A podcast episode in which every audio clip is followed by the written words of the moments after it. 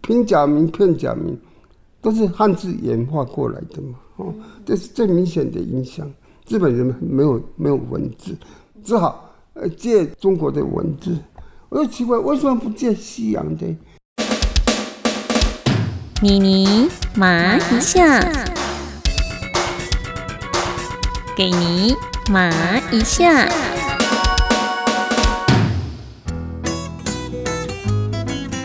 Hello，你好，我是妮妮麻一下的钟妙妮妮妮。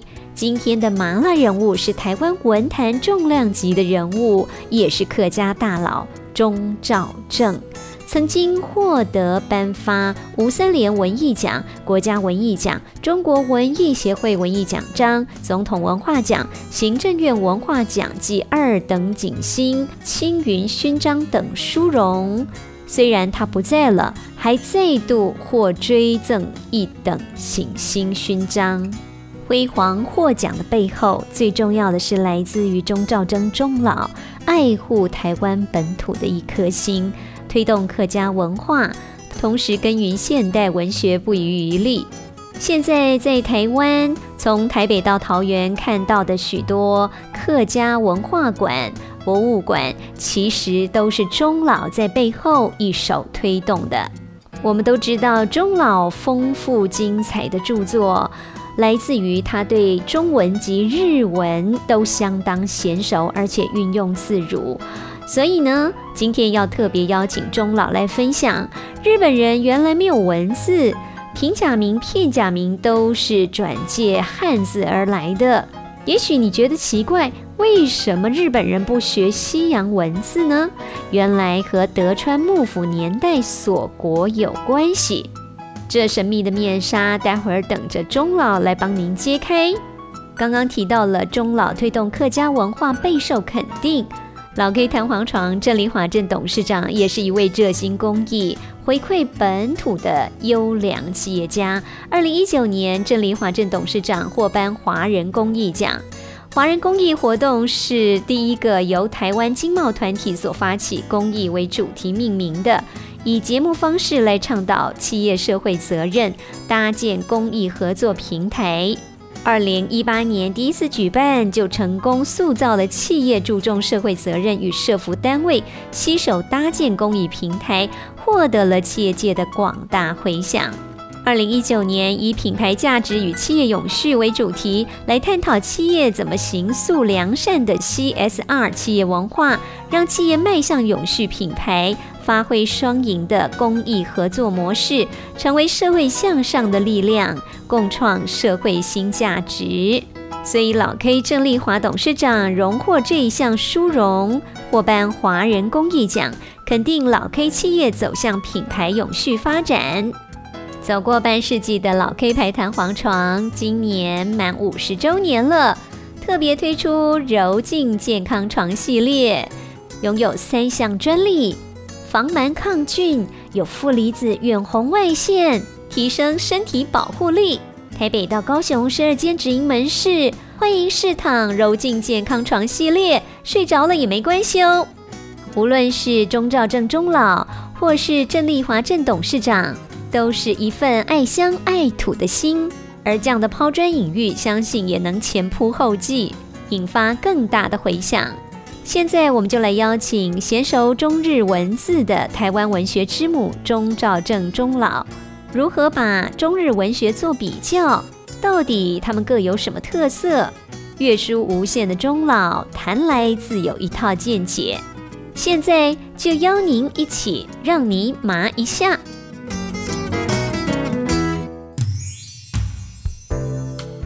果以台湾人跟日本人来比较的话，您觉得我们最欠缺日本人什么样的精神？嗯，这是对我来讲相当新奇的一个一个问题，一个议题哦。归纳出一个很简单的，就是日本人做事情要求完美，要求彻底，啊，还有对自己非常的诚实。这是我特别是战后接触来自中国的东西，来自中国的人事物啊，所痛切感觉到的。就是日本人有这样的优点，啊中国这边没有，有的话也是很淡薄，很少很少。哦，就是刚才我讲的几件哦。那么日本人几乎就是古代传统一直流传下来的哦，凡事都要求完美，很很认真。如果我拿光是拿文学方面来讲哦，日本人的文学哦，当然他也没有违反世界文学潮流哦，特别是呃明治。维新以后，积极的吸收西洋的东西。不过，我们看那那以前，德川幕府的年代，甚至更早的日本文学已经诞生了，而有有一些呃流传下来的非常优美的文学作品，诗歌也有，小说都有啊。特别发达的是是一种游记文学。日本人在这方面已经建立了他们的传统，日本思考下的呃文学的传统。很多人说日本人都是受中国人影响，汉学的影响，这也没错了哈。用某一种角度来看啊，确实是有来自中国的影响啊。你不要说别的，光光是文字啊，不管平假名、片假名。都是汉字演化过来的嘛，哦，这是最明显的影响。日本人没有没有文字，只好呃借中国的文字。我就奇怪，为什么不见西洋的？因为那时候日本都是在幕府年代，嗯，有很好长一段叫做锁国年代。都是有人说阿扁是锁国了，什么锁锁国的意思啊？哦，正，我我很清楚，他是。呃，日本人啊，哈，一百年来都在讲的哦。日本人是锁国的，拒绝跟外国来往。哦，那么，呃，然后到德川幕府末年，才有美国的那时候的军舰哦，哦，不是像现在的这样，嗯，早期的军舰，呃，来扣关，跑到日本的横滨港港口。哦开始跟日本有跟西洋有接触，那稍早就有荷兰人哦，荷兰是大航大航海年代，大概三四百年前哈，有有小小的对日本南方九州这个岛上，特别是长崎呀哈这个都市，有很多的西洋的这商船啦哈，来到西洋人来到荷兰人。最早把西洋的医学带到日本，啊，特别是开刀手术。嗯，日本人本来是学中国的，日本人叫做汉方康波，嗯，就是模仿中国的那种摸他的经脉了哈，开的药就是那个汉药了哈。那然后荷兰人最早到，但是好像还不到两百年，一百几十年啊。德川幕府末期，那么日本人就开始渐渐的，啊，比医学方面还有更更积极的、更优秀的。我说积极就是，比如开刀，你哪里有病，我说用刀子把它挖出来，这是中医没有的。也许有人会反对，好像中医啊刮骨疗伤，那是那是哪个关关公啊？关羽，关羽骨华佗。日本后来没有流传下来，不是，呃，中国啊，后来就断绝了啊。那么，呃，反正日本刚开始接触西洋的东西，一方面就很惊奇，再一方面就是认定这是更进步的啊，特别是嗯，三 S 啊，Science 科学的，还有 Speed，Sex，这是开放男女。可以自由恋爱啦，什么的。钟老的这个谈话当中，其实我觉得对年轻人的那个收获是很大的。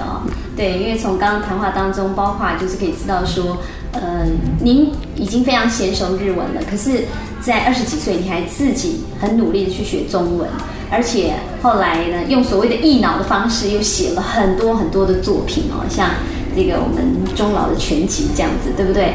啊，然后也透过您对日文的了解，然后您啊刚刚也跟大家分享了，就是你看到很多日本人啊，他可以求完美的那样的精神，值得我们学习的部分啊。那所以我想应该也有蛮多人蛮好奇的，就是说为什么呃钟老您那个时候会？呃，在就是非常辛苦的情况之下，您觉得一定还是要学中文，而且就是也很努力的，就是用中文，而且啊，达到一个非常好的一个文学境界哦，得到了无数的奖，大概没有人可以像你拿到那么多的奖哦。呃，可不可以谈一谈为什么你那时候觉得一定要学中文，而且一定要把它学好？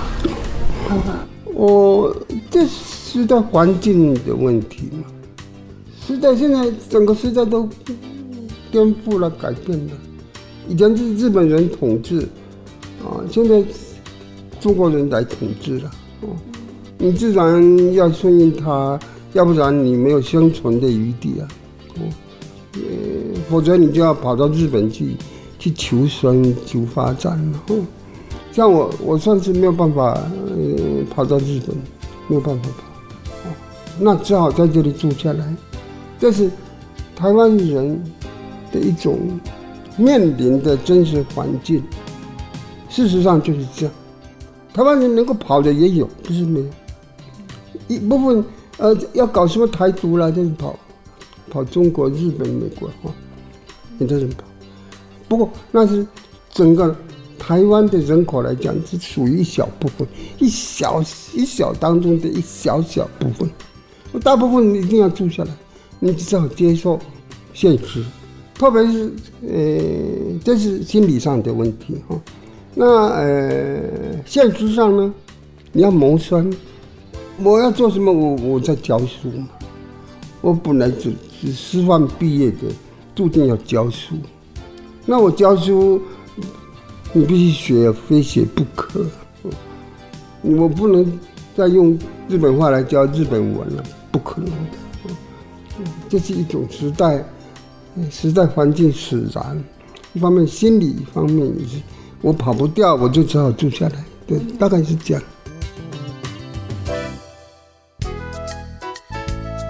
钟兆正钟老看过了无数的世界名著，最能够让他觉得有影响力的作家之一是罗曼·罗兰。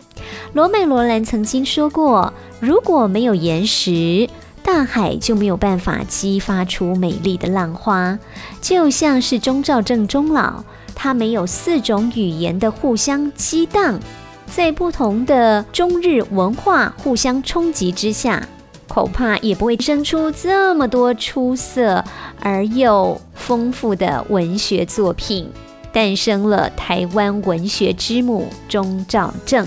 您说是吗？谢谢您收听今天的妮妮麻一下。下一集，钟老要从历史及家庭教育的角度来谈谈他的创作之路，千万别错过喽！拜拜。